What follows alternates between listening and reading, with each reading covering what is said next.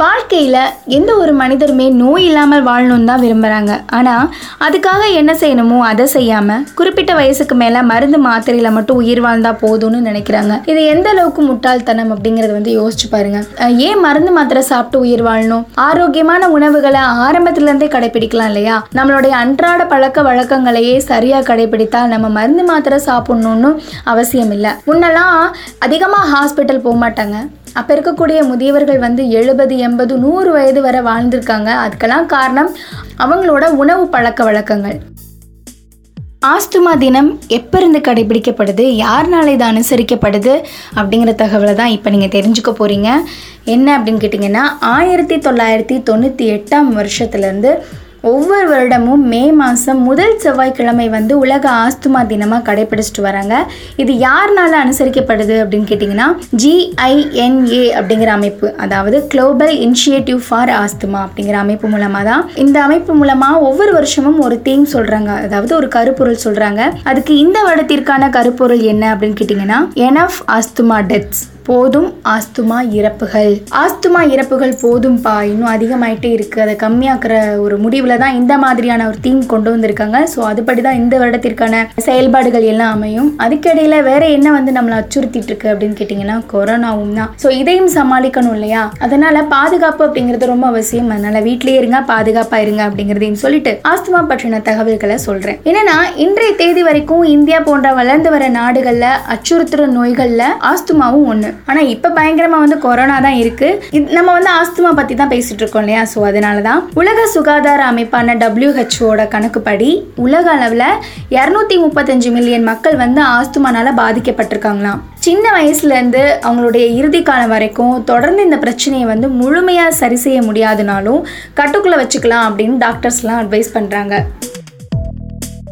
இப்போ ஒருத்தவங்களுக்கு ஆஸ்துமா அறிகுறி தென்படுதுன்னு வச்சுக்கிறோங்களேன் அது ஆஸ்துமா தானா அப்படிங்கிறது முதல்ல நம்மளுக்கு தெரியணும். ஆனால் அது தெரியாமல் நம்மளுக்கு ஆஸ்துமா வந்துருச்சு அப்படின்ட்டு பல மன உளைச்சல்களில் இருப்பாங்க அந்த பேஷண்ட் ஸோ நீங்கள் என்ன பண்ணுறீங்க அப்படின்னு கேட்டிங்கன்னா அது ஆஸ்துமா தானா அப்படிங்கிறத தெரிஞ்சுக்கணும். இல்லாட்டி சாதாரண சளி இருமல் தானா அப்படிங்கிறத தெரிஞ்சுக்கணும் இல்லையா? அதனால மருத்துவரோட ஆலோசனையை கேட்கறது ரொம்பவே நல்லது. அது மட்டும் இல்லாமல் இன்னைக்கு நம்மளோட மனம் போல் நலம் நிகழ்ச்சியில் டாக்டர் இளம்பருதி அதாவது மதுரை ராஜாஜி மருத்துவமனை நுரையீரல் பிரிவு சிறப்பு மருத்துவராக இருக்காங்க. அவங்க ஆஸ்துமானா என்ன கர்ப்பிணி பெண்களுக்கு ஆஸ்துமா வந்தால் என்ன செய்யறது ஆஸ்துமா வர்றதுக்கு முன்னாடி நம்மளை நாம எப்படி தற்காத்து கொள்றதுன்னு பல கேள்விகளுக்கு பதில் சொல்றாங்க. வாங்க கேட்கலாம். கடலோசை நேயர்கள் எல்லாருக்கும் வணக்கம். நான் டாக்டர் இளம்பரதி. நான் மதுரை அரசு ராஜாஜி மருத்துவமனையில் பல்மனாலஜிஸ்டா அதாவது நுரையீரல் பிரிவு சிறப்பு மருத்துவரை பணியாற்றி. சார் இப்போ ஆஸ்துமானா என்ன? அது தொற்று நோயா? ஆஸ்துமான்றது ஒரு வகையான அலர்ஜி அதாவது ஒவ்வாமை. ஒவ்வொரு மனுஷங்களுக்கும் ஒவ்வொரு விஷயத்தில் அலர்ஜி இருக்கலாம். ஸோ அது ஒவ்வொரு பகுதிகளில் இருக்கலாம். சில பேர்த்துக்கு வந்து ஏதாச்சும் ஒரு சோப் ஏதோ மாற்றி போட்டால் வேறு ஏதாச்சும் பூச்சி கடிச்சா கையில் அலர்ஜி மாதிரி வரும். சில பேர்த்துக்கு வந்து சில வகையான உணவு பழக்கங்களை உணவுகளை சாப்பிட்டா அவங்களுக்கு வயிற்றுப்போக்கு அந்த மாதிரி வயிற்றில் அலர்ஜி வரும். ஸோ இதே மாதிரி நம்ம சுவாச குழாயில் அலர்ஜி இருக்கிறதுக்கு பேர் தான் ஆஸ்மா ஸோ நம்ம சுவாச குழாயின்றது நம்ம மூக்கில் ஆரம்பிக்குது. நம்ம மூக்கு நம்ம சைனஸ் நம்ம தொண்டை பகுதி நம்ம சுவாச குழாய்கள் நம்ம நுரையீரல் இது எல்லாத்துலேயுமே வந்து அலர்ஜி வரலாம். ஸோ அந்த மாதிரி அலர்ஜி வரதான் நம்ம ஆஸ்மானு ஆஸ்துமான்றது கண்டிப்பாக ஒரு தொற்று நோய் கிடையாது. அதாவது ஒருத்தர்கிட்ட இருந்து இன்னொருத்தருக்கு அது பரவாது. ஒருத்தர் இருமுறை பக்கத்தில் இருக்கனாலையோ இல்லை ஆஸ்மா பேஷண்ட் பக்கத்தில் இருக்கனாலையோ அவங்க கூட இருக்கனாலையோ அவங்ககிட்ட இருந்து உங்களுக்கு ஒட்டிக்க போகிறது கிடையாது. இது ஹெரிடிட்ரியாக வரலாம். அதாவது அப்பா அம்மாவுக்கு ஆஸ்மா இருந்து அவங்க ம- மரபணு மூலியமா அடுத்த குழந்தைக்கு இல்லை தாத்தா பாட்டிக்கு ஆஸ்மா இருந்து அவங்க மூலியமா அந்த பேர குழந்தைங்களுக்கு இந்த மரபணுக்கள் மூலியமா வரலாமே தவிர ஒருத்தர் பக்கத்தில் படுக்கிறனால ஒருத்தர் கூட ஒரே வீட்டில் இருக்கனால இல்லை ஒருத்தர் கூட வேலை பார்க்கறனால ஆஸ்மா வந்து ஒருத்தர்கிட்ட இருந்து இன்னொருத்தருக்கு போக போகிறது கிடையாது. இது ஒரு தொற்று நோய் கிடையாது. இப்போ நிறைய மக்களுக்கு இருக்கக்கூடிய ஒரு சந்தேகம் ஆஸ்துமா எப்படி உருவாகுது? ஆஸ்துமா வர்றதுக்கான காரணம்னு பார்த்தீங்கன்னா ரெண்டு. மெயினாக மெஜாரிட்டியான மக்களுக்கு பெரும்பான்மையான மக்களுக்கு ஆஸ்மா வர்றது வந்து அது மரபணுனால வருது அவங்களுக்கு முன்னாடி அவங்க குடும்பத்தில் வந்து ஒன்று அவங்க அம்மா வழியிலையோ இல்லை அவங்க அப்பாவோட வழியிலையோ யாருக்காச்சும் வந்து ஆஸ்துமா இருந்திருக்கும். ஸோ அவங்ககிட்ட இருந்து அந்த மரபணு வந்து ஜெனட்டிக்கலாக இவங்களுக்கு வந்து அதனால வந்து ஆஸ்மா இருக்கும். இதுதான் வந்து மெஜாரிட்டியான மக்களுக்கு இருக்குது. சில பேர்த்துக்கு வந்து அவங்க குடும்பத்தில் வந்து அலர்ஜி எதுவும் இருந்திருக்காது. இவங்க தான் மொதல் ஆளாக கூட இருப்பாங்க. இந்த மாதிரி ஆட்கள் முக்கியமாக பார்த்தீங்கன்னா ரொம்ப தூசி அதிகம் இருக்க என்விரான்மெண்ட்டில் அதாவது ரொம்ப தூசி அதிகம் இரு வேலைகளில் சம்மந்தப்பட்டிருப்பாங்க. இந்த பாறைகள் உடைக்கிறது ட்ரில்லிங் பண்ணுறது இந்த முடி வெட்டுறவங்க இல்லைன்னா அந்த பேக்கரியில் வேலை பார்க்குறவங்க. ஸோ இந்த மாதிரி ஆட்களுக்கு வந்து அந்த தூசி புகை அதெல்லாம் அதிகம் போகிற போக இவ் இவங்களுக்கும் ஆஸ்மா மாதிரி உருவாகலாம். அடுத்த கேள்வி என்ன அப்படின்னா ஆஸ்துமா நோயோட ஆரம்ப அறிகுறிகள் என்னென்ன சார்? ஆஸ்துமாவோட அறிகுறின்னு பார்த்தீங்கன்னா ஒவ்வொருத்தருக்கு அது ஒவ்வொரு மாதிரி இருக்கும். ரொம்ப முக்கியமான விஷயங்கள்லாம் மூக்கிலேருந்தே ஆரம்பிப்போம். ஸோ சில பேர்த்துக்கு வந்து மூக்கில் ப்ரிடாமினண்ட்டாக அலர்ஜி இருக்கப்ப அடிக்கடி தும்மல் வருது அடிக்கடி மூக்கு ஒழுகிட்டே இருக்குது மூக்கை சுற்றி அரிப்பு இருக்குது இந்த மாதிரி இருக்கும். சில பேர்த்துக்கு கண் எரிச்சல் மாதிரி கூட வரலாம். ஒத்துக்காத விஷயம் ஏதாவது சாப்பிட்டாங்க அந்த மாதிரி டைமில் வந்து கண் சவக்கும் கண் அரிச்சிட்டே இருக்க மாதிரி இருக்கும். சில பேர்த்துக்கு சைனஸ் ப்ரிடாமினண்ட்டாக இருக்கும். அதாவது சைனஸ் இருந்துச்சுன்னா என்ன பண்ணோம்னா தலை பாரமாக இருக்காது. ஏதாச்சும் லைட்டாக கூலிங்காக சாப்பிட்டா கூட உடனே அவங்களுக்கு தலைவலி வந்துடும் இல்லைன்னா இருமல் இருமல் இருமல் வந்து இந்த சைனஸ்னால வர இருமல் எப்படி இருக்கும்னா பகல்லலாம் நல்லா இருப்பாங்க. நைட் அவங்க தூங்குற டைம் நைட் அவங்க படுத்த உடனே பார்த்தீங்கன்னா இருமல் வர ஆரம்பிச்சிட்டே இருக்கும். இந்த மாதிரி தான் யூஸ்வலாக ஆரம்பிக்கும். அது கொஞ்சம் கொஞ்சமாக ப்ராக்ரஸ் ஆகும்போது இந்த மூச்சு வாங்குறது மாதிரி வரும். மூச்சு வாங்குறது வந்து இந்த வீசிங்னு சொல்லுவோம்ல. ஸோ மூச்சு அவங்க விடும்போது உள்ள குவாயிங் வாயின் ஒரு விசில் அடிக்கிற மாதிரி ஒரு சத்தம் அவங்களுக்கே கேட்கும். ஸோ இதுதான் வந்து ஆஸ்மாவோட சிம்டம்ஸ் இதில் வந்து ஒரு கிளாசிக்கலான ஆஸ்மா சிம்டம் என்னென்னா இது வந்து எப்போவுமே ஒரே மாதிரி இருக்காது. அதாவது சீசனல் வேரியேஷன் சொல்லுவோம். அவங்க என்னன்னா வெயில் காலத்துல எல்லாம் நல்லா இருப்பாங்க. எந்த பிரச்சனையுமே இருக்காது. இந்த மழை பெஞ்சாலோ குளிர்காலத்திலயோ இவங்களுக்கு வந்து சிம்டம்ஸ் அதிகரிக்கும். சில பேர்த்துக்கு இது அப்படியே மாறி இருக்கும். வெயில் காலத்தில் மட்டும் அவங்களுக்கு பிரச்சனை வரும். குளிர்காலங்களில் பெருசாக ஒன்றும் பண்ணாது. இல்லைன்னா டயர்னல் வேரியேஷன் சொல்லுவோம். அது என்னன்னா பகல்லலாம் நல்லா இருப்பாங்க. தூங்கும் போது இல்லைன்னா தூங்கி எந்திரிச்ச உடனே அவங்களுக்கு வந்து இந்த அறிகுறிகள் வரும். ஸோ இதுதான் ஆஸ்மாவோட கிளாசிக்கல் சிம்டம் ஓகே சார் இப்போ இந்த மாதிரியான அறிகுறிகள் தென்பட்டுச்சுன்னா நம்ம என்ன செய்யணும்? யாருக்குமே ரெண்டு வாரத்துக்கு மேலே ஏதாச்சும் அறிகுறி இருமலோ மூச்சு வாங்குறதோ இருந்துச்சுன்னா கண்டிப்பாக உங்கள் மருத்துவரை போய் பார்க்கணும். இருமல் மூச்சு வாங்குறது இருக்கவங்க எல்லாருக்குமே ஆஸ்மா தான் இருக்கணும்னு அவசியம் கிடையாது. பல வகையான நோய்களுக்கு வந்து ஆரம்ப சிம்டம் வந்து இருமல் மூச்சு வாங்குறதா இருக்கலாம். ஸோ அதனால் எடுத்தோன்னே இப்படி இருக்குது அதனால் எனக்கு ஆஸ்மா தான் இருக்குன்னு நீங்களே டயக்னோஸ் பண்ணிட்டு இருக்கக்கூடாது கண்டிப்பாக ரெண்டு வாரத்துக்கு மேலே உங்களுக்கு பிரச்சனை இருக்குது இல்லை அடிக்கடி இந்த பிரச்சனை வருது.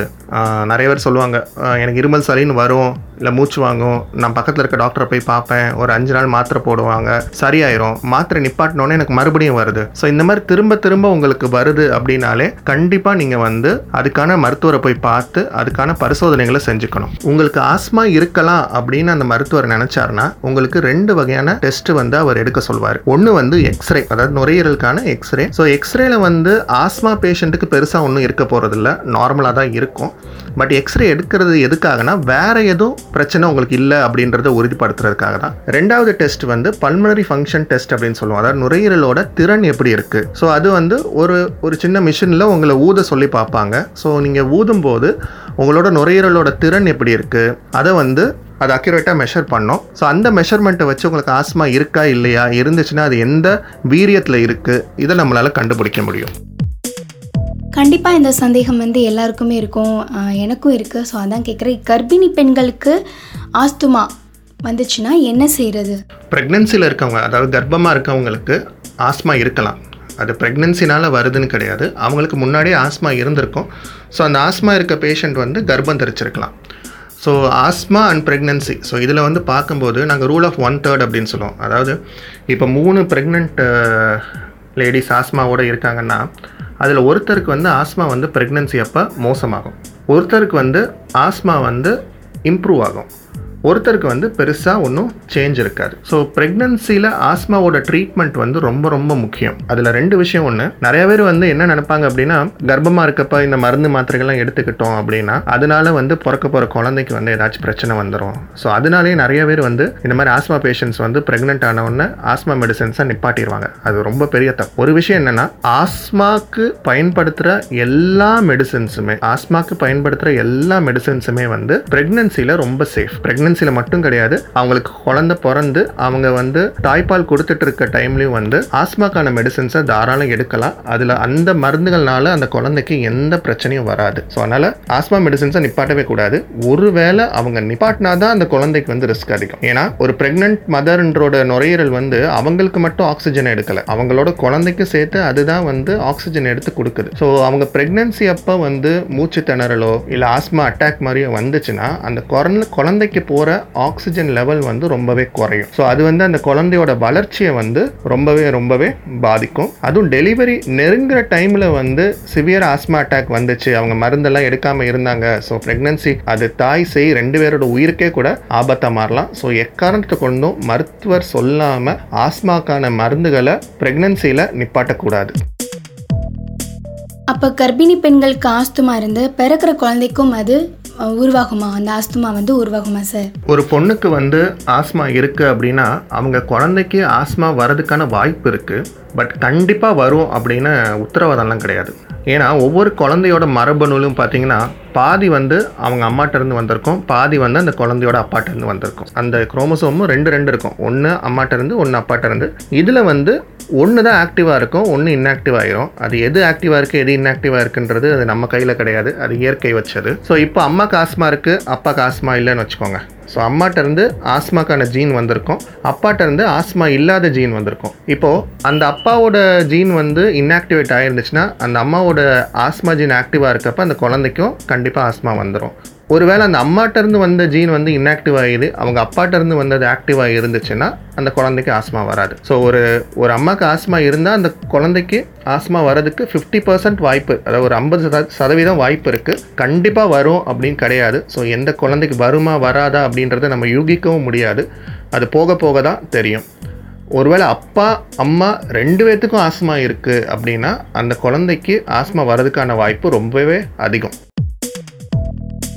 அடுத்து என்னென்னா இப்போ சின்ன குழந்தைங்களுக்கு ஆஸ்துமா வந்துருச்சு அப்படின்னா அது சரி பண்ணிடலாமா?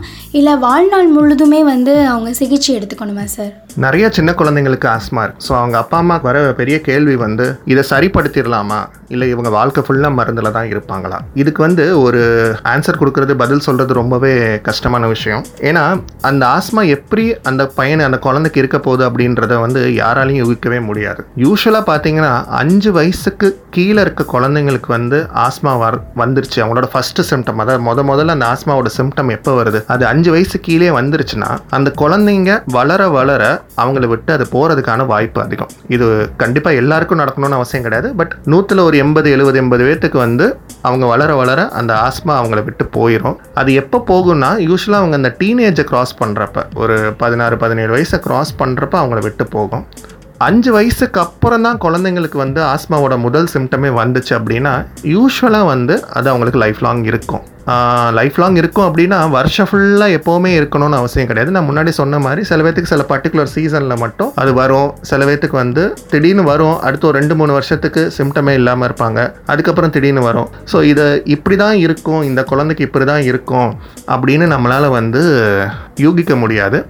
அதே மாதிரி ஆஸ்மான்றது நம்ம குணப்படுத்துகிற வியாதி கிடையாது. அதாவது யாராச்சும் ஒருத்தர் உங்கள்கிட்ட வந்து என்கிட்ட வாங்க நான் என்கிட்ட மருந்து மாத்திரை இருக்குது நான் இந்த மருந்து மாத்திரையை வச்சு உங்கள் ஆஸ்மாவை குணப்படுத்துகிறேன் உங்கள் குழந்தையோட ஆஸ்மாவை குணப்படுத்துகிறேன்னு சொன்னாங்கன்னா அவங்க உங்களை ஏமாத்துறாங்கன்னு அர்த்தம். சில குழந்தைங்களுக்கு ஆஸ்மா வந்து இயற்கையாகவே அவங்கள விட்டு போயிடும் அது நம்ம போக வைக்கிறது கிடையாது. இயற்கையாகவே அதுவாக போயிடும் சில குழந்தைங்களுக்கு அவங்க பெரியவங்களை ஆன பிறகும் அது வந்து தொடரும். ஸோ எந்த குழந்தைக்கு எப்படி போக போகுது அப்படின்றது நம்மளால் ப்ரெடிக்ட் பண்ணி யூகிக்கலாம் முடியாது. அடுத்த கேள்வி என்ன அப்படின்னா ஆஸ்துமா யாருக்கெல்லாம் வரும்? ஆஸ்மா யாருக்கெல்லாம் வரலாம் அப்படின்னு கேட்டிங்கன்னா யாருக்குனாலும் வரலாம். அதுதான் உண்மை. நான் முன்னாடி சொன்ன மாதிரி ஒரு குடும்பத்தில் வந்து அலர்ஜி ஆஸ்மா அதிக பேருக்கு இருக்குது அப்படின்னா அந்த குடும்பத்தில் அடுத்தடுத்து வர ஜென்ரேஷனுக்கு வந்து ஆஸ்மா வரதுக்கான வாய்ப்பு அதிகம். அதே மாதிரி ரொம்ப தூசு ரொம்ப புகை இந்த மாதிரி என்விரான்மெண்ட்டில் இருக்கிறவங்க இல்லை வேலை பார்க்குறவங்களுக்கு அவங்களுக்கும் ஆஸ்மா வரதுக்கான வாய்ப்பு அதிகம். பட் இது ரெண்டும் இல்லாதவங்களுக்கு ஆஸ்மா வரலாமா அப்படின்னாலும் வரலாம். ஸோ யாருக்குனாலும் வரலாம். வந்தால் அதை ஒழுங்காக ட்ரீட் பண்ணணும். Asthma corona. ரெண்டுக்கும் உள்ள வித்தியாசம் என்னென்ன சார் ஆஸ்துமாக்கும் கொரோனாக்கும் நிறையாவே வித்தியாசம். இருக்குது ஸோ ஆஸ்மான்றது ஒரு அலர்ஜி. ஒரு அலர்ஜினால் வர வியாதி. கொரோனான்றது அலர்ஜி கிடையாது. அது ஒரு இன்ஃபெக்ஷன். ஒரு நுண்ணுயிர்னால ஒரு வைரஸ்னால வர ஒரு இன்ஃபெக்ஷன். ஸோ ஆஸ்மான்றது ஒரு நாள்பட்ட வியாதி. அது வருஷ கணக்கில் அவங்களுக்கு இருக்க போகுது. கொரோனான்றது அப்படி இல்லை. அது ஒரு இன்ஃபெக்ஷன் ஆகி மிஞ்சி போனால் ஒரு ஒரு வாரத்துலேருந்து ரெண்டு வாரம். அவ்வளோதான் அந்த இன்ஃபெக்ஷன் இருக்க போகும். ஸோ அதுக்குள்ளே ஒன்று அவங்க இம்ப்ரூவ் ஆவாங்க இல்லை மோசமாவாங்க. ரெண்டு ஏதாச்சும் நடக்கும். ஸோ ஆஸ்மாக்கும் கொரோனாக்கும் வந்து ரொம்பவே டிஃப்ரென்ஸ் இருக்குது ரெண்டுமே வேறு வேறு விஷயம். ஆஸ்மா பேஷண்ட்டுக்கு கொரோனா வரலாம். ஸோ ஆஸ்மா பேஷண்ட்டுக்கு கொரோனா வந்துச்சுன்னா அவங்களுக்கு வந்து அந்த பாதிப்பு கொஞ்சம் அதிகமாகவே இருக்கும் மற்றவங்கள விட. இப்போ ஆஸ்துமானு மட்டும் இல்லாமல் நுரையீரலில் பாதிப்பு ஏற்பட்டிருக்கு அப்படின்னு நம்ம எப்படி தெரிஞ்சுக்கிறது? ஸோ நுரையீரல் பாதிப்பு உங்களுக்கு இருக்கா அப்படின்னு நீங்கள் தெரிஞ்சுக்கணும்னா அஞ்சு விஷயம். அதாவது நுரையீரலில் பாதிப்பு இருந்துச்சுன்னா அஞ்சு சிம்டமில் ஏதாச்சும் ஒரு சிம்டம் உங்களுக்கு இருக்கும்.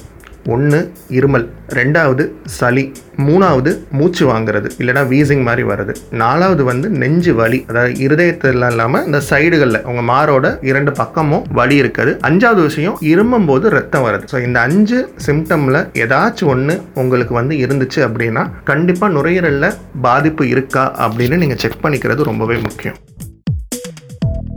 என்ன என்ன காரணங்களால நுரையீரல் வந்து பாதிக்கப்படும் சார். என்னென்ன காரணங்களால் நுரையீரலில் பிரச்சனை வரும் அப்படின்னு பார்த்தோம்னா பல காரணங்கள் இருக்குது அதில் சில காரணங்களால் தான் நம்ம வந்து தடுக்க முடியும். சில காரணங்களை நம்மளால் தடுக்க முடியாது. உதாரணத்துக்கு இப்போ ஆஸ்மா வருது. ஸோ ஆஸ்மா வந்து நான் சொன்ன மாதிரி ஜெனட்டிக் ஸோ மரபணு மூலிமா வருது. இதை நம்ம எது செஞ்சும் மாற்ற முடியாது. ஸோ நம்ம மரபணுல ஆஸ்துமாக்கான ஜீன் இருந்துச்சுன்னா நம்மளுக்கு ஆஸ்மா வரத்தான் போகுது. நம்மளால் போய் மரபணுவை மாற்ற முடியாது. அதே மாதிரி இன்ஃபெக்ஷன்ஸ் அந்த தொற்றுண்ணிகள் இப்போ இந்த கொரோனா வைரஸ் இல்லை டியூபர்க்ளோசஸ் ஸோ இந்த மாதிரி சில இன்ஃபெக்ஷன்ஸ்னால நுரையீரலில் பாதிப்பு வரலாம். அதையும் முழுக்க முழுக்க நம்மளால் தடுக்கிறது அப்படின்றது முடியாத காரியம். முடிஞ்ச அளவு சுத்தமாக இருக்குது ஒருத்தர் இருமிட்டு இருக்காரு ஒருத்தருக்கு சளி பிடிச்சிருக்கு அப்படின்னா அவர்கிட்ட இருந்து கொஞ்சம் விலகி இருக்குது. கையை ஃப்ரீக்வெண்ட்டாக வாஷ் பண்ணுறது முகத்தை ஃப்ரீக்வெண்ட்டாக வாஷ் பண்ணுறது வெளியெல்லாம் எங்கேயாச்சும் போயிட்டு வந்தோம் அப்படின்னா உடனே குளிக்கிறது. ஸோ இந்த மாதிரி விஷயங்கள் மூலிமா ஓரளவு நம்ம தடுக்க முடியும். சில இன்ஃபெக்ஷன்ஸ்க்கு எதிராக வேக்சின்ஸ் அதாவது தடுப்பூசிகள் நம்மகிட்ட இருக்குது ஸோ அந்த மாதிரி தடுப்பூசிகளை போட்டும் சில இன்ஃபெக்ஷன்ஸை நம்ம ப்ரிவெண்ட் பண்ண முடியும். உதாரணம் இந்த ஸ்வைன் ஃப்ளூ சொல்கிறோம்ல ஸோ பன்றி காய்ச்சல் இல்லைனா நியூமோகாக்கஸ்னு ஒரு இன்ஃபெக்ஷன் சொல்லுவோம். ஸோ இதுக்கு எதிரால நம்மகிட்ட வந்து நல்ல தடுப்பூசிகள் இருக்குது ஸோ அதை வந்து போட்டுக்கலாம். மற்றபடி இன்ஃபெக்ஷன்ஸ்லேருந்து நம்மளை பாதுகாத்துக்க நம்மளோட அடிப்படை நோய் எதிர்ப்பு சக்தியை வந்து கூட வச்சுக்கணும். ஸோ அதுக்கு நல்ல உடற்பயிற்சி நல்ல தூக்கம் நல்ல சத்தான உணவுகள் இப்போது சுகர் இருக்குது ப்ரெஷர் இருக்குது அப்படின்னா அதெல்லாம் வந்து கண்ட்ரோலில் வச்சுருக்காரு. ஸோ இந்த மாதிரி உங்கள் பண்ணுற மூலிமா நீங்கள் வந்து உங்கள் இம்யூனிட்டியை வந்து உங்கள் எதிர்ப்பு சக்தியை வந்து நீங்கள் கூட்டிக்கலாம். ஸோ உங்களுக்கு இன்ஃபெக்ஷன்ஸை வந்து ஓரளவு உங்களால் தடு தடுக்க முடியும். இது போக புற்றுநோய் நுரையீரலில் வரலாம். ஸோ புற்றுநோய் நுரையீரலில் வரதுக்கு வந்து நூற்றில் தொண்ணூத்தொம்பது பேத்துக்கு காரணம் வந்து சிகரெட்டாக தான் இருக்கும். ஸோ இந்த ஒரு விஷயந்தான் நம்மளால் வந்து முழுக்க முழுக்க தடுக்க முடியும். ஸோ சிகரெட்டை குடிக்கவே கூடாது. உங்கள் நுரையீரல் நல்லா இருக்கணும் அப்படின்னு நினச்சிங்கன்னா சிகரெட் குடிக்கிற இடத்துக்கு கூட நீங்கள் போகக்கூடாது நீங்கள் சிகரெட் குடிக்கக்கூடாது இன்னொருத்தர் சிகரெட் குடிக்கிறாரு அப்படின்னா அவர் பக்கத்தில் இருக்கக்கூடாது. அது ஒன்று தான் நம்மளால் வந்து செய்யக்கூடிய விஷயம். என்னன்னு கேட்டிங்கன்னா சில பேர் என்ன பண்ணுறாங்க ஆஸ்துமாக்கு வீட்டு வைத்திய முறைகளை வந்து கடைபிடிக்கிறாங்க. அது வந்து சரியான முறைதானா? ஆஸ்துமாக்கு வீட்டு வைத்திய முறைகள் அப்படின்னு பெருசாக எதுவும் கிடையாது. அதாவது இந்த ஒரு எங்கள் வீட்டில் வந்து ஒரு கஷாயம் கொடுத்தாங்க.